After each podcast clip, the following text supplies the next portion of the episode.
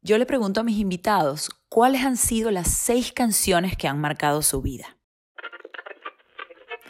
A partir de ese momento comienza un viaje lleno de recuerdos, nostalgia y grandes historias, siempre de la mano de la música.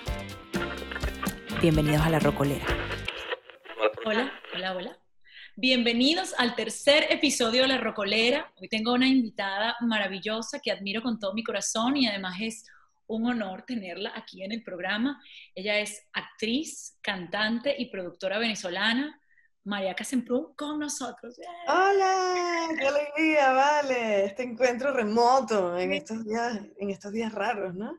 En estos días tan particulares y justamente siempre lo digo como para que estemos todos en la misma onda. Este programa un poco, lo que quiero con el programa es que de alguna forma nos acompañemos. Claro, es algo tan absolutamente necesario en este momento y que además usemos la música como ese puente Sí. la música muchas veces es un puente. A veces, no sé si te ha pasado, pero a veces conoces personas con las que no tienes absolutamente nada en común aparentemente y de pronto empiezan a hablar de música y resulta que les gustan las mismas cosas y ya hay una conexión inmediata. Claro, por supuesto. Sí, sí, sí. Creo que la música tiene ese poder y, y, me encanta pensar que la gente pues, se puede conectar con la gente que admira a través de, de estas pequeñas anécdotas que vamos a estar compartiendo hoy aquí. sí. Así que bueno, sin más preámbulos, vamos a escuchar el primer tema que Mariaca quiere compartir con nosotros hoy. Dice así.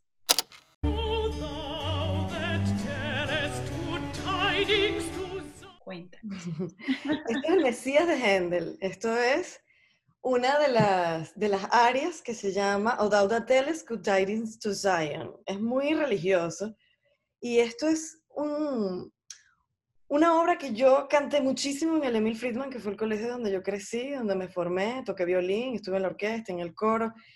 Y esta, esta bueno, no es una canción, esta, esta pieza tiene mucho significado para mí porque fue la primera vez que yo fui solista en algún lugar, en algún escenario. Y fue en el colegio Emil Friedman, eh, muy chiquita, con una voz de niña, imagínate tú, de 15 años, algo así. Pero cantábamos este repertorio, que es lo contrastante. Y, y, esta pieza cuando yo la oigo es así como me, me, devuelve a la niñez, a toda mi época musical del colegio. Y, y a la vez es muy hermosa. Eh, me recuerda cuál fue mi, mi, comienzo como cantante. Ese es el, cuento principal. O sea que tú empezaste tu carrera como cantante lírico. Esa, era, esa fue como tu, tu inclinación. ¿Y estuviste cuántos años haciendo eso? Bueno, en el Friedman desde muy chiquita la, música académica, pero cuando ya, ya yo empecé a estudiar canto con Aida Navarro, la maestra Aida Navarro, fue como en ya quinto año de bachillerato, casi a, punto de graduarme. Y en ese momento, hasta que yo terminé de estudiar con ella, fueron como ocho años. En el camino, bueno, hice muchos recitales, hice pequeñas operetas, hice mis propios recitales antes de irme a competencias y todo el cuento y no me imaginaba que yo iba a hacer otra cosa en la vida que cantar ese tipo de música o con ese tipo de voz. Fue mucho después cuando, cuando vino como la ruptura, porque yo dije, bueno, un poco difícil vivir de esto, ¿no? Con la poca ópera que se estaba haciendo en el país en ese momento, más lo, lo selecto que era el grupo, entonces yo decía, ¿qué oportunidad de trabajo hay aquí? Lo, lo que sí hice muchísimo fue cantar en bodas, en, en el repertorio clásico de las bodas de la gente cantante. o sea, yo por lo menos te aseguro que canté en, no menos de 500 bodas en mi vida. sí, el Ave María de Schubert. por supuesto, claro. Entonces, bueno, no solamente lo cantaba para la gente que, que, nos contrataba, el grupo con el que yo estaba, sino que a toda mi familia le canté la Ave María, a todos mis primos. Una familia enorme. ¡Qué maravilla! Entonces, bueno, todo eso fue la, la, la, etapa lírica y después fue que empecé a cantar otros estilos y otros ritmos y otras cosas. A mí me encanta Händel porque siento que es como me lleva inmediatamente, para mí, la imagen, como la primera imagen que viene a mi cabeza es Versalles, ¿sabes? El Palacio de Versalles y me siento como hermoso, que en cualquier momento va a entrar el rey Luis XIV y va a entrar por ahí yo voy a estar como a la corte.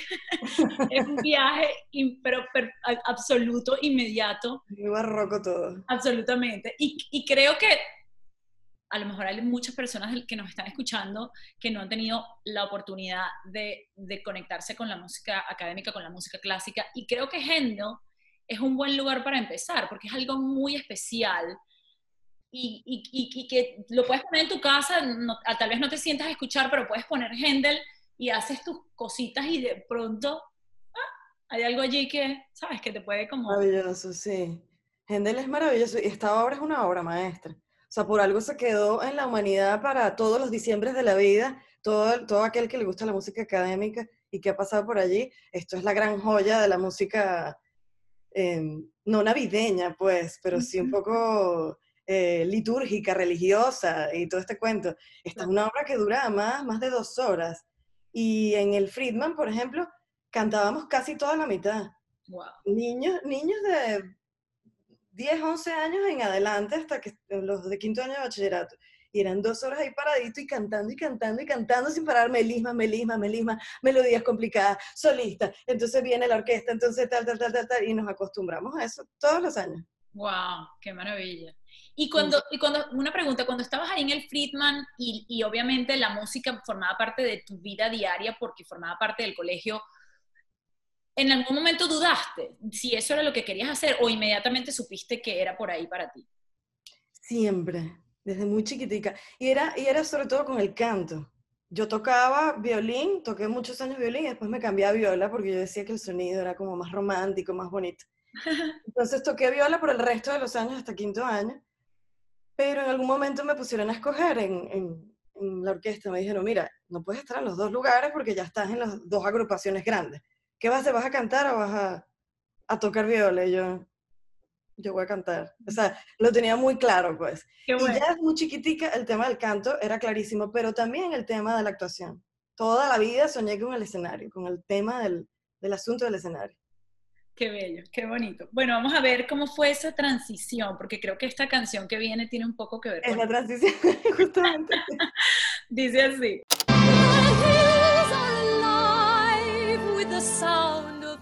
Qué maravilla. For a thousand years. The Sound of Music. Ese es el, tema principal de The Sound of Music, ¿verdad? Sí, exactamente. De lo que nosotros llamamos la novicia rebelde y los españoles se ríen porque dicen sonrisas y lágrimas, no, entienden qué es eso.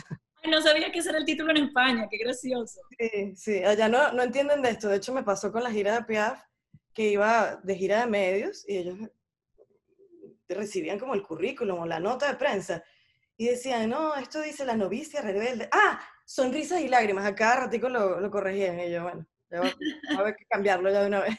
Claro.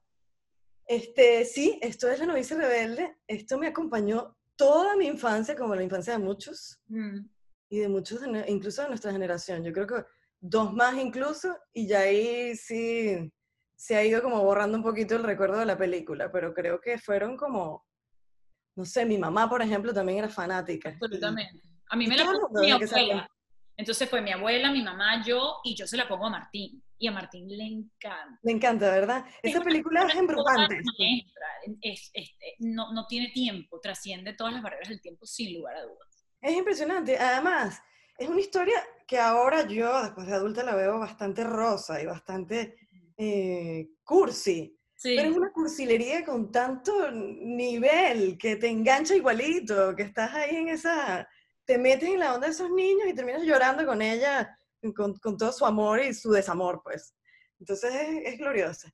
Ahora, para mí es un recuerdo de la infancia, para mí es la, la, la alegría de, de, ver esta película todas las veces posibles. Además, yo la veía en, en VHS, era en Betamax creo que era peor, era Betamax, y eran dos, porque era larga. Entonces había que cambiarla. Yo me acuerdo que el cambio de la cinta venía en la boda de ellos dos. Ya el cambio de cinta, bueno, se ponía más, más triste la película. Claro, se pone más oscurita, es como la parte alegre, esta es la parte como darks. Pero bueno, aparte acompañarme toda mi infancia, en algún momento en el Friedman, justamente, mi profesor, uno de mis profesores de violín, me dijo, oye, estoy hablando con la profesora Friedman a ver si nos inventamos una, un musical. O sea, con la orquesta, pero que sea medio actuado. Nosotros tenemos el guion de eso, lo podemos conseguir fácilmente y hacemos un montaje sencillo. Y yo, ¡Ah, claro, imagínate. O sea, una niña de 14 años, 15 años que lo que quiere hacer eso en su vida, pues bueno, terminamos haciendo la obra. Wow. Y además con un nivel muchísimo más arriba de lo que nosotros como estudiantes esperábamos. Entonces en el elenco estábamos puros actores de, de quinto año, los niños eran en orden de tamaño, hasta la niña de preescolar que estaba con nosotros, la orquesta era del propio colegio, la escenografía se hizo allí, todo muy, muy escolar, pero con mucho nivel y el público se quedó enloquecido y yo nunca olvidaré esa noche porque yo dije, es esto lo que yo quiero hacer, ¿a quién quiero engañar? Entonces, fabuloso. Se acaba esa época, yo empiezo a estudiar diseño gráfico, empiezo a, a, a hacer teatro, a cantar, sobre todo la parte lírica, y 15 años después de ese evento, me convocaron a ser la novicia rebelde en el Teresa Carreño. ya a nivel profesional y ya con todo, pues con todo lo que lo había soñado alguna vez. Entonces, para mí, por eso, esta música y esa canción significa como la definición de mi vida, no sé. Claro, fue como que de alguna manera ese personaje y esa música te acompañaron desde la infancia y luego se transformaron en un punto de giro y luego fue como ¡ah! Pasar como por esas tres etapas, ¿no? Lograr... Un presagio, un presagio. Es, espectacular, es extraordinario, qué bello. Qué sí. Me encanta. Entonces, bueno, esa música tanto me acompañaba como me acompañará siempre, siempre. Y la gente me, ahora es inevitable, sobre todo los venezolanos, que me relacionen con eso. Siempre me hablan del personaje. Qué lindo. Además que siento que, por ejemplo, para las personas que nos están viendo, que están en la cuarentena y no han visto la película, este es el momento perfecto. Por Dios, claro. se reconcilian con la vida y son, felices. Y yo, además luego, como, como te conté, se la puse a Martín porque también es para mí, es una, es una de las películas de mi infancia que me acompañaron y, y me sabía las canciones y también corría por todas partes cantándola. Se la puse a Martín y le encantó. Entonces ahora me pide que le ponga solamente la música. Entonces busco en, Spotify, pongo el soundtrack y él va cantando por la casa toda la no, qué maravilla, qué maravilla. Hace poquito tuve un viaje a Europa. Estuviste en Salzburgo. visitar todas las instalaciones de Salzburgo donde se filmó la película. Y no entiendes la emoción, era lloraba, lloraba. O sea, Leonardo que estaba conmigo me filmaba y me decía, yo no puedo creer que tú estés llorando tanto. claro, imagínate, qué cosa tan bella, qué maravilla. Vamos a escuchar esta tercera canción que viene por aquí, que es maravilloso. ¿Qué te pedí? Que no fuera leal, comprensión.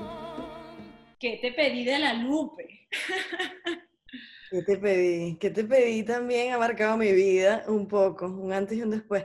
Curioso que, que, lo que te estoy contando siempre tiene que ver con mi oficio, pero creo que como mi oficio es la música, entonces es inevitable que haya piezas que, le dieron una vuelta al timón, ¿no? Eh, la Lupe fue un, personaje que interpreté porque me convocaron a hacerlo. Un director llamado Gabriel Díaz, venezolano que vive en Alemania, y se le ocurrió volver a Venezuela después de muchos años a dirigir esta obra. Él la escribió, él la dirigió, y había un equipo de producción que yo no conocía. Pero cuando me convocan, fue después de La novicia rebelde, y me dicen, bueno, que vamos a hacer un musical sobre la Lupe. Entonces, bueno, para invitarte, yo, ¿Y yo qué personaje soy allí? no, no, la Lupe. Y yo, pero tú me estás viendo. Digo, tú me estás viendo a mí, ¿yo qué tengo que ver con eso? Ni físicamente, ni la voz, ni nada. Yo, yo creo que yo no soy capaz de hacer eso. Imagínate tú, dices un artista de culto. Me va a tirar un zapato, es a mí, no ella al público. Exacto. Eh, bueno, no sé, es que el director te ha visto, sobre todo con los trabajos de televisión. Él me vio en YouTube porque no conocía nada y decía, él, él, siente que tú tienes como una energía que, que, puede ir para eso.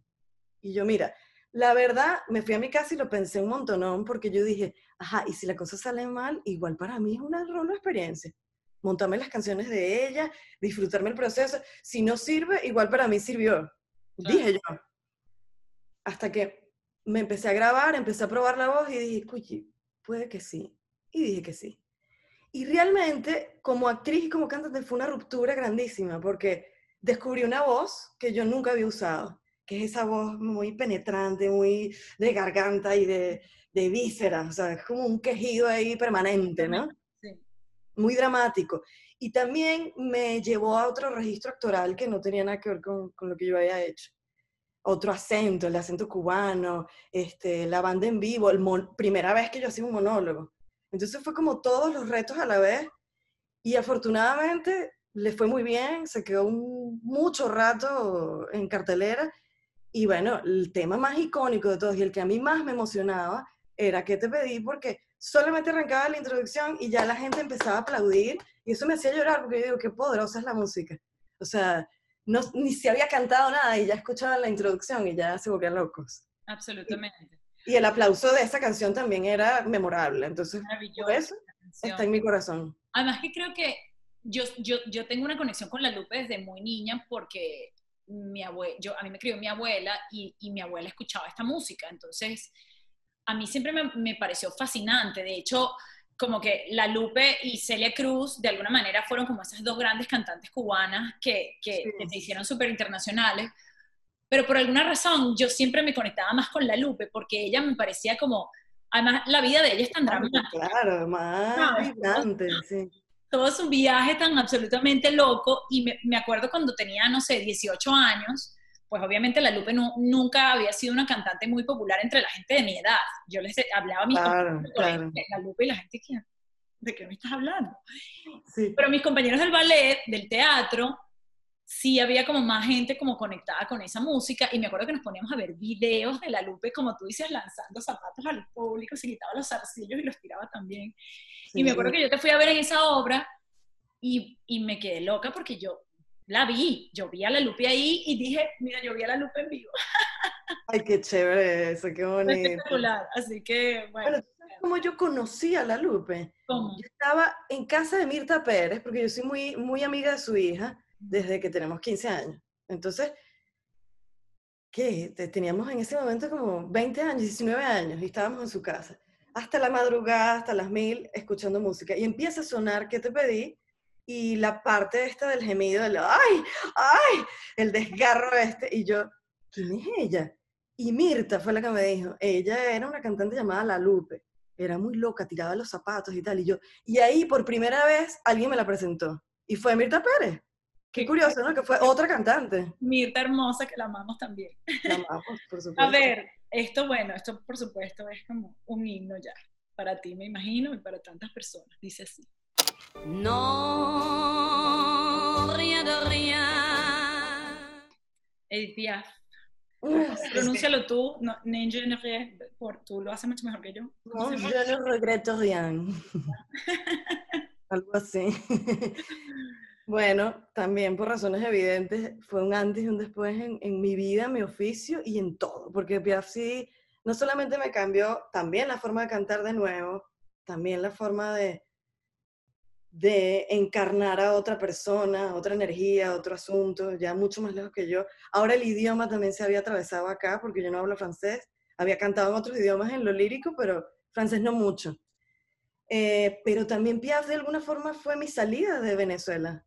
Y hasta ese momento no he regresado más. Entonces fue como el gorrión realmente voló.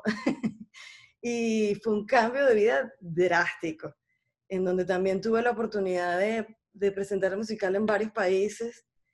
Y esta canción, aparte de ser como un himno, no solamente por cómo suena y el arreglo y todo, y que la gente lo percibe así, lo es para mí.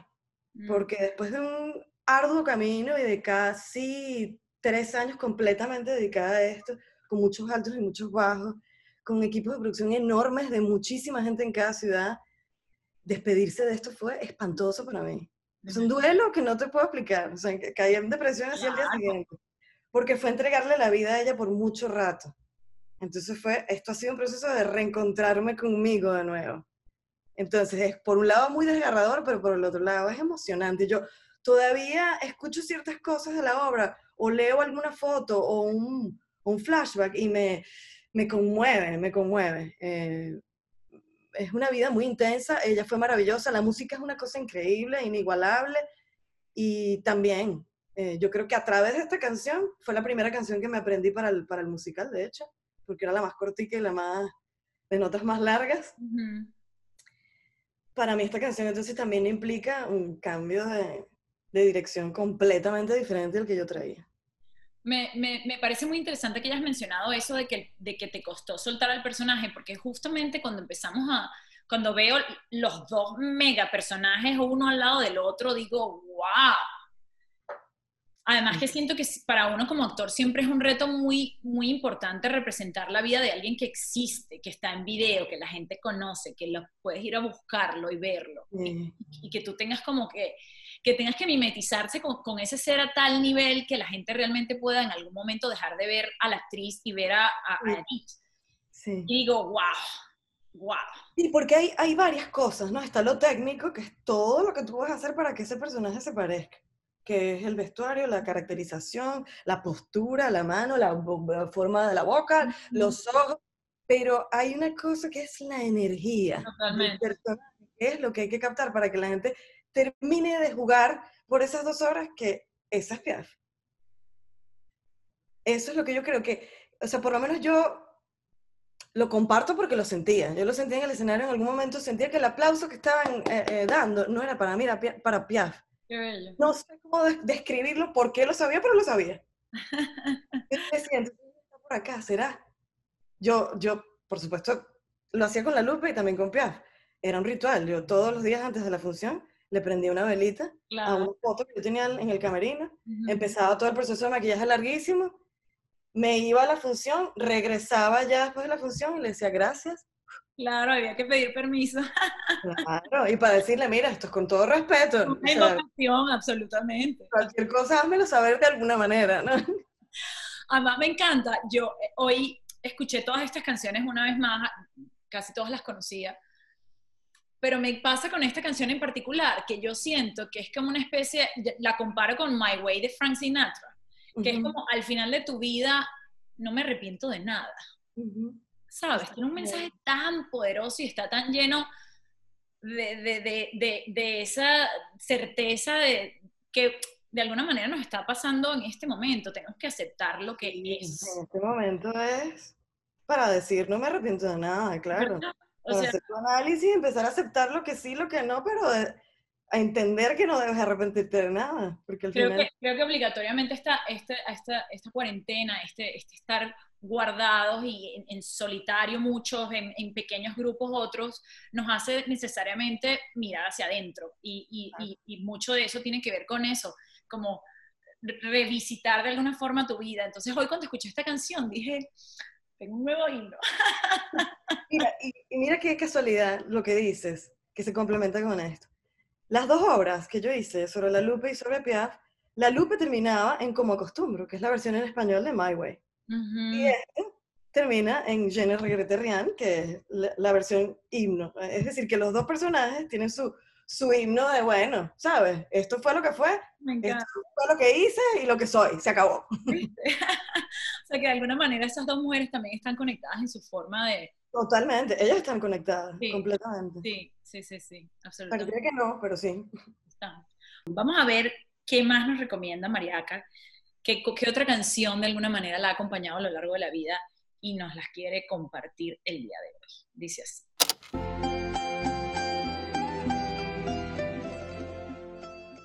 Ese tema se llama A tu regreso de Henry Martínez. Cuéntanos. A tu regreso. Esto sí tiene que ver más con, la patria, con, con, con, Venezuela, con lo que soy, con mi raíz.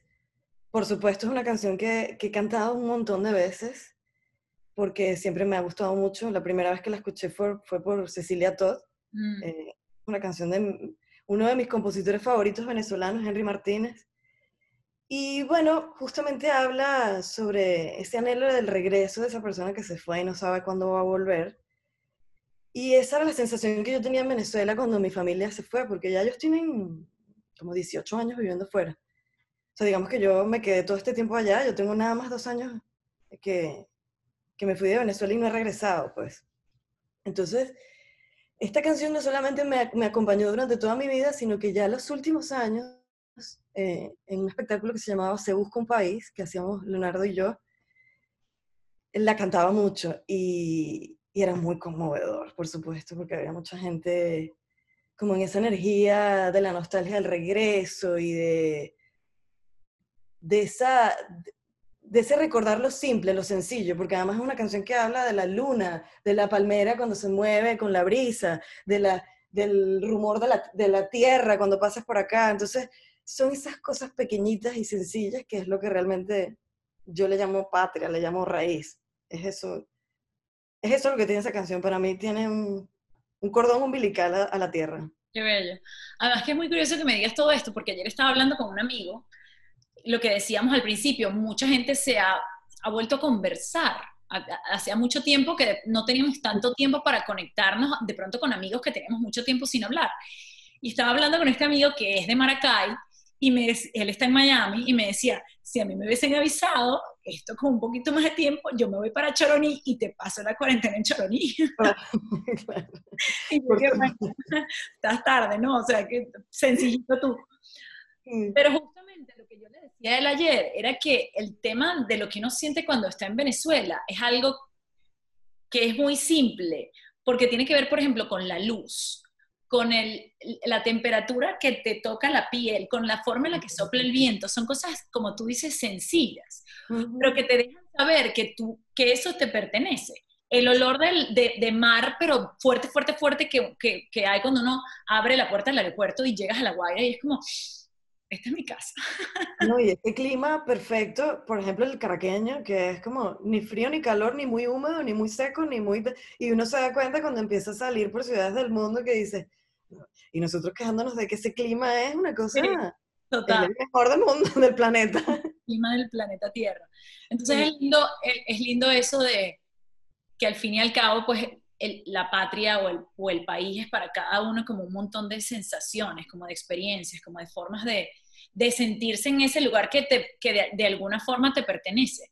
Um, bueno, para mí la patria, y sobre todo el que, para, el, para el que no vive allá y no está presente allí, es la música, la comida, la tradición y eso, el gentilicio, pero el gentilicio se ejerce es relacionándonos, ¿no? Absolutamente. Pero eso esa es la forma más inmediata. Ah, el humor, el humor también puede ser. Claro, sin duda. Un salón de Aquiles nuestro. Ahí presente, pero no hay, de, no hay desgracia suficientemente grande como para que un venezolano no empiece a hacer un meme o empiece a mandar chistes o cadenas. Totalmente, ¿verdad? totalmente. Es una cosa insólita. Ok, y esta es la última canción de Mariaca por ahora, y dice así. Summertime. Summertime. Esta versión es de Ella Fitzgerald y Louis Armstrong. Le contaba a Mariaca esta mañana cuando conversábamos sobre el programa que esa es mi versión favorita. Cuéntanos cuál es tu relación con Summertime. Summertime, la canté cuando era cantante lírico, muy lírica, como es la canción en su origen, que para quienes no saben, eso pertenece a una ópera que se llama Porgy and Bess, de Gershwin. Esta ópera significó la transición entre, entre lo que fue la ópera y el teatro musical. Entonces allí el Summertime fue como, como la pieza clave de ese musical que hizo que la gente la estudiara, la repitiera, la versionara, la convirtiera en, en miles de, de, formas diferentes, en miles de idiomas diferentes, con lo que mutó y se convirtió en una canción casi pop. Es un estándar de jazz, pero es casi pop. Uh -huh. Un poco lo que me pasó a mí vocalmente fue eso, fue que venía del canto lírico, de lo académico, hasta que el trabajo me obligó a moverme a otro lugar y mira el brinco que yo di. Empecé a cantar versiones en un grupo llamado Vitamina, que era como tipo tártara, tipo estos grupos de versiones, en donde tenía que cantar merengue, salsa, disco music, wow. entre todo lo que había en el repertorio. Imagínate tú para una cantante lírica el shock de, de decir, First I was afraid, I was petrified. muy loco. Entonces el, el, switch que yo tuve que hacer fue muy grande. Entonces ya cuando me, cuando me provocaba cantar Summertime en, una, en un toque, en una reunión o en un concierto mío, lo hacía más jazzoso, más hacia el registro pop. Entonces, claro, cuando yo estoy haciendo este disco y escribiéndolo, mira cómo se puso la luz del sol en la atardecer. Hermoso.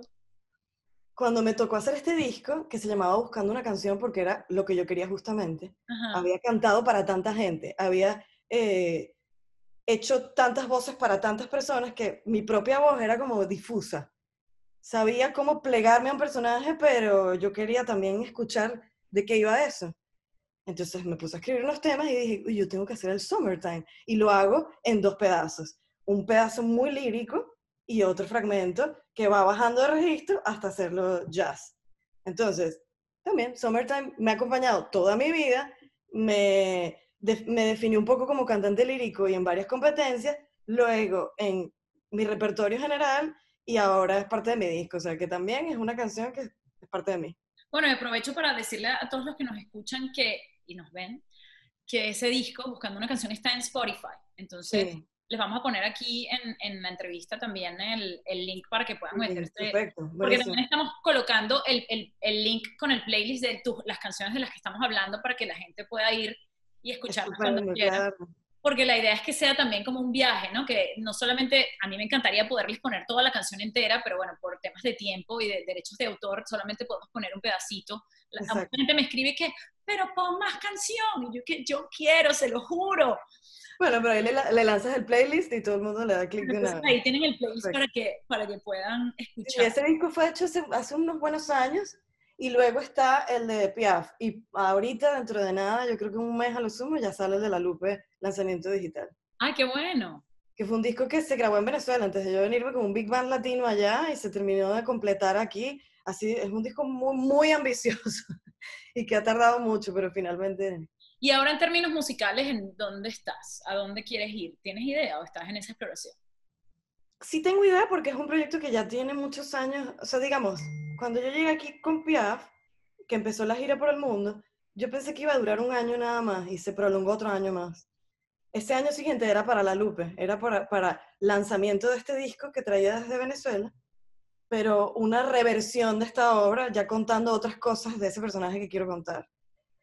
Eh, la forma del lanzamiento del disco tenía que ser a juro con la obra, porque la, la forma de vender música ahorita tiene que ser a juro con un musical. Claro. Entonces, y, promoverla, pues, y que la gente la, se interese. Entonces dije, bueno, ¿por qué no hacemos una versión de La Lupe? Eh, otro monólogo musical con banda en vivo, el mismo formato, pero va a ser una relectura, eh, que por cierto el texto lo está escribiendo Osvaldo Macho, y estoy muy contenta con lo que... sí. Además, él es el culpable de este programa. Él fue... ¿Ah, sí? Claro, porque... buena idea lo, lo, en dentro de poco lo voy a tener de invitado, porque Osvaldo y yo nos compartimos música constantemente, o sea, lo hacemos a diario, ¿sabes? Como que escucha esto, escucha esto, escucha esto. Y en, cuando empezó la cuarentena, por supuesto, fue un chorro de música y te lo juro que me sentía acompañada, era como, tengo, esta, tengo a Osvaldo y tengo esta música. y por eso me dio la recolera, porque dije, conchale, yo quiero compartir la música no, esta idea me parece genial. Bueno, yo que soy melómana, músico, cantante, o sea, imagínate tú, me parece genial esto. Total. Bueno, te voy a poner mi canción. Este, viene por aquí, se aproxima, dice así. ver que no la encuentro, aquí está, mira. Teatro, lo tuyo es puro teatro. Perfecto, perfecto. Esa es mi otra canción favorita de La Lupe, se llama Puro Teatro. Y yo me reencontré con la Lupe porque cuando yo entré al, al ballet de Teresa Carreño, y tenía 16 años, Vicente Nebrada estaba justo haciendo una coreografía que a mí me gustaría que tú la vieras porque creo que la disfrutarías un montón, que se llama, que se llama Fiebre y es una coreografía de puros, de puros padedés, de puros pasos de, de a dos, con música de la Lupe.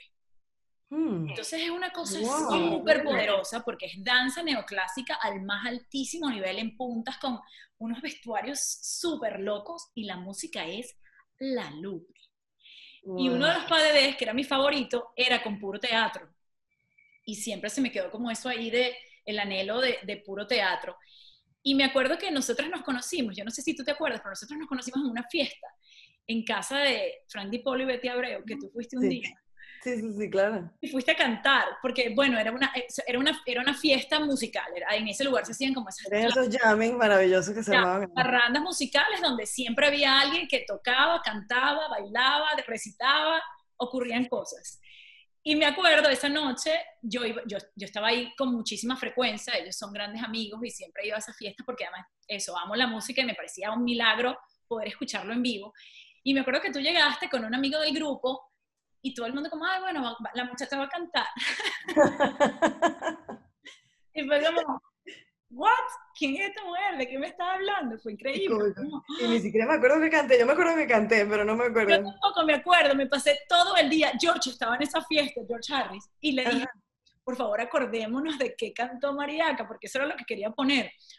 Pero me parece perfecto la Lupe y además después de todo lo que hemos hablado, porque porque siento que, que esa fue la primera, yo, no, yo no te vi haciendo la novicia rebelde, creo que no estaba en Venezuela, y la primera cosa que te vi haciendo en el escenario fue La Lupe, y como te digo, me impactó muchísimo, porque es un personaje muy difícil, es un personaje como lleno de una energía, de una rabia que tú dices, Dios mío, esta mujer, ¿de dónde está ganando, no? Sí.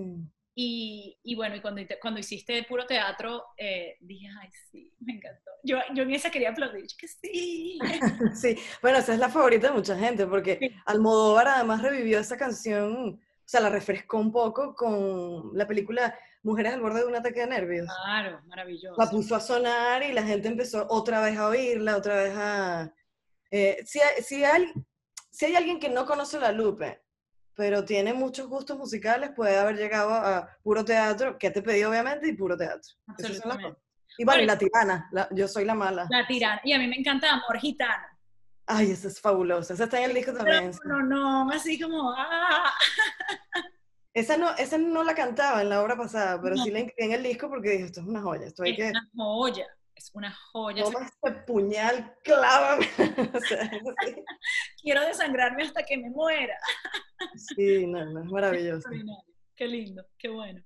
Bueno, nada, gracias por estar aquí con nosotros. Gracias por. No, gracias a ti, la ha pasado riquísimo, qué maravilla. Esa es la idea, estoy segura de que yo lo que quiero es de alguna manera sentir, que sintamos todos que estamos sentados en la sala de una casa contando historias y echando cuentos. Creo que, creo que una de las cosas más bonitas de, de, lo que está pasando ahora con las redes sociales es que nos está acercando a pesar de las distancias físicas y creo que al fin y al cabo es el... Buscando las maneras, claro. Está todo muy pendiente, sí. Y, y, y, claramente la conexión humana, siento que nos estamos dando cuenta de, de, lo mucho que dábamos por sentada las personas que teníamos alrededor y las conexiones humanas y los amigos y la familia, y ahorita estamos como, oh, esto es muy importante. Lo estamos buscando por otro lado. Y, y, definitivamente esta ha sido una, una forma de hacerlo. Así que muchas gracias por estar aquí con nosotros. No, vale, gracias a ti, gracias por esto. Y bueno, me encantó este, este formato. Estoy que repetirlo y hacerlo muchas veces con mucha gente. Eso, que nos veamos muy pronto y que sigas cantando y actuando y regalándonos tu talento maravilloso. Ya nos cruzaremos. gracias. Un beso. Si quieren escuchar la música que compartió mi invitado, pueden pasar por mi perfil de Spotify Eloísa Maturín. También pueden ver la versión en video de este programa a través de mi canal de YouTube Eloísa Maturín. Este programa es posible gracias a la producción de Claudio Fernández, la edición de Israel Delgado, el logo original que es de Florencia Alvarado, en el diseño gráfico está Alejandra Quiroga y la canción original de La Rocolera que es de Mauricio Arcas, también conocido como Mauri Mix.